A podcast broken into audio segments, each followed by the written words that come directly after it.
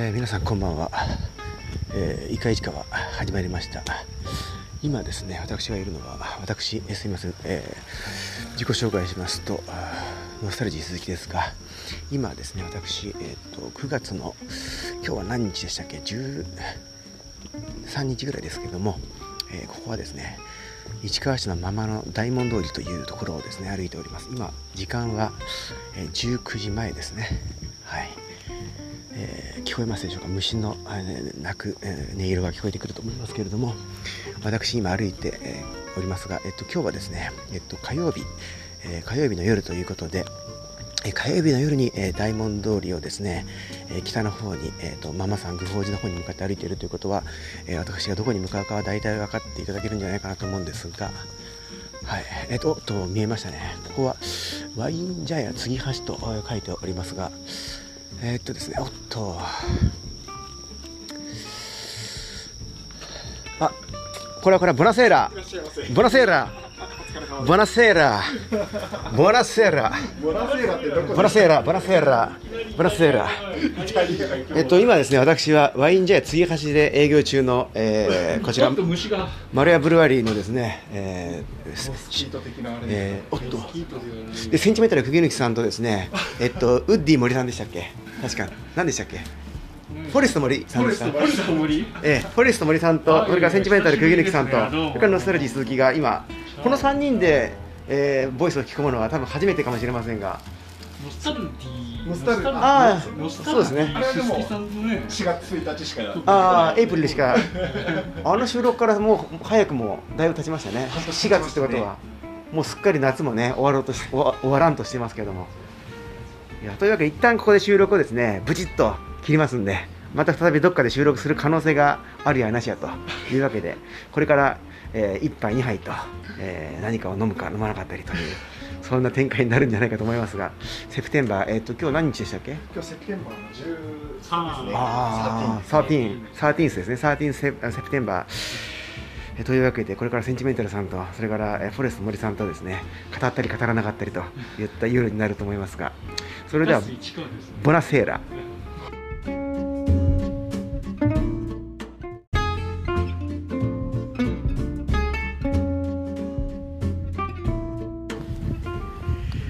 えー、っとですね、そんなわけでですね、えー、っと先ほど聞いていただいたサウンドはあの音声はですね、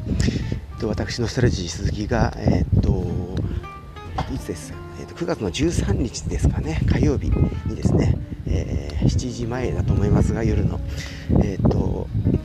市川ママにママにありますですね、大門通りをですね、歩いて、えー、北上して、えーママさん、愚法寺の手前にある、えーと、名所、継ぎ橋の、もう実際には今、まあ、いわゆる川にかかってる橋ではないんですけれども、川とか、そういった水辺にかかっている橋ではないんですが、えーと、そのかつて存在した継ぎ橋というですね、いろんなあの文学などにもこう読まれている。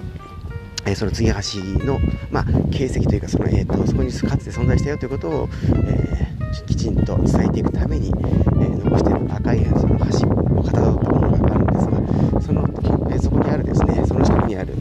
えーと、ワイン茶屋、えー、継ぎ橋というお店がありましてそこをですね月曜日と火曜日の夜に、まあ、曲がり営業しているのが、えー、丸屋ブルワリーのえー、丸屋ブルワリーというのはこの、えーと、ポッドキャストをお聞きの、えー、皆様ならご存知かと思いますが、えー、センチメンタルの釘抜きさん、えー、ことですね。センチメンタル釘抜き AKA、えー、釘抜き勝則さんがあ市川市で、えー、クラフトビールを作りたいと。市川市のままでクラフトビールを作りたいということでまさに現在ですねあのブルガリビールの、えー、醸造所をですねあの作っている最中なんですが、とまあえそこその継ぎ橋を夜間に間借りして月曜日と火曜日に、えー、まあ、バーを開いているというわけなんです。でそこでは、えっと、クラフトビールなどをですね、え提供してるんですけど、えー、とまだですねそのマリアブルワリーの、えブランド名で作られた、えビールがまだ存在しないのでここではですね、えセンチメンタル釘抜さんが、え世界中からですね、え買い付けたというか、まあえ集めたいろんなクラフトビールを選んで飲むことができるという感じです。でこの日、え先ほど聞いただいた音声この時にも、え登場していたかと思うんですがフォレスト森さんというですね、え人物がいたかと思うんですがこの人と私はですね1996年の4月から、えまあ、ずっと、え、友人関係にある人物なんですがこの人は。この方とですねえ、っとえー、2022年の9月13日にこの継ぎ橋で、えーまあ、ちょっと用事があってここで待ち合わせをして、えー、あるものをこう受け取ったんですがある物を受け取ったんですけども、え、っと2人でまあほんの時間があまりなかったものですから、えこの日はですね、えー、2種類、まあにまあ、缶ビールなんですが缶ビールのそのクラフトビールを2本ずつお互い飲んで、最後に H2O 思い出がいっぱいこと水を飲みウォーターを飲んでですね、えー、その場を後にしたわけですが私が飲んだ2本のうちの1本のですね、え、っとイタリアのクラフトビールで、えー、イタリアのものでですね、えっとシナモンのシナモンがこう使われてるんですね。はい、というわけで、えー、と非常にユニークなあなんかフレーバーもそうですし味自体もとても個性個性的なものでした多分イタリアのクラフトビールというものを飲んだのは人生で初めてかもしれませんけれどもそういった本当に珍しいあの、まあ、品物というかシナモンというかクラフトビールも飲むことができるのがこのマリアブルワリーの、まあ、継ぎ橋での営業をしているバーですね。ビアバーですね。はい。ちなみにですねこのフォレスト森さんなんですがえっとなぜ、えー、そこであのあったかというとさっきも伝えた通りある物物をですね彼から受け取ったと。それをあの直接手渡しをしたいということがありましたのでもちろん市川市内の他の場所であったりあるいは東京都内であったりということも不可能ではもちろんなかったんですがちょうどその日が火曜日だということもありまして火曜日の夜にこう会えることになったのでであればあ私もちょうどあの東京都東京都内から市川市に向かって、えー、帰ってくる途上にありましたので、えー、JR の市川駅で下車しましてそこから十数分歩いて次橋の方にやってきたというわけなんですが、えー、受け取りましてですねたものは何かというと T シャツなんですね。はい。ワイシャツではなくて T シャツです、えどんな T シャツかというと、え9月の、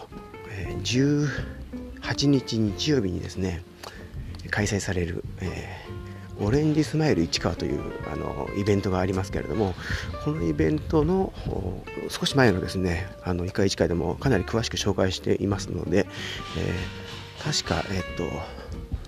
どんなタイトルオレンジスマイルサンシャインだったかな。ちょっと忘れましたけどそんなタイトルのあの放送回が前回か前回にあったと思うんですがそこで詳しく説明しているこのオレンジスマイル市川の、えーにですねランニングランナーとしてこう出場するんですね。私はですねこのフォレストさんともう1名のえかなりあのすごい脚力を持ったですね走力を持ったランナーと合計3人でですねチームを編成しまして、えチーム名をですねえスカイアクセスという名前にしていますがこの3人組スカイアクセスのメンバーとして出場するんですが、えこの公式のイ,、まあ、ユニフォームというかオフィシャルユニフォームがこの T シャツなんですね。ラン,、えーと、ランナーが着る、えー、T シャツになっていてオレンジスマイル市川の、えー、オレンジスマイル市川2022の T シャツだというわけです。こちらデザインをしたのがですね、えーとタイタングラフィックスのあの刑事さんという、えー、この方は市川市を拠点に活動している、えー、まあ、イラストレーターなんですね。非常にまあ絵がイラストがお上手でしかもすごくなんていうかいわゆるかっこいいクールなそしてまあちょっとあのダークな要素もあったりするものもある絵を描くのがとても得意なんですが今回のオレンジスマイル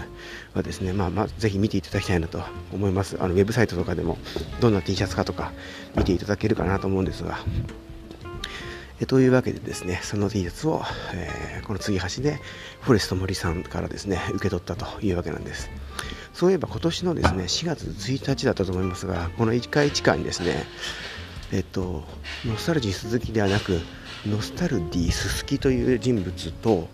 それからフォレスト森さんと確か稲村ジェーンさんだったと思いますがこの3名がですね、えー、出場出演した回がありましてそこでは、えー、私はノスタルノスタルディススキさんは出ましたが私ことノスタルディ鈴木はそこには出演していないという回が、まあ、ありましたので、これを聞いた方はですね、えー、オレンジスマイル市川って何だっけということを知りたい方はぜひですね少し前のその放送をオレンジスマイルサンシャインだったと思いますがそのいう名前のタイトルのついた放送を聞いていただきたいなと思いますし、えー、フォレスト森さんってどんな人物だっけということを聞きたい方は実は過去に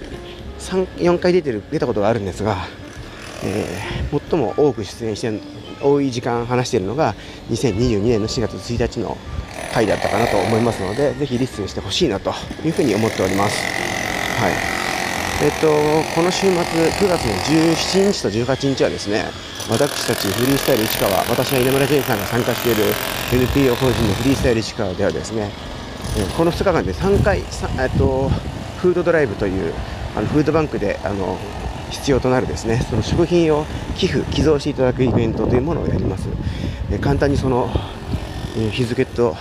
場所だけ申し上げると、9月の17日がですね、あの前日である16日に、えー、オープンする、えー、予定の、え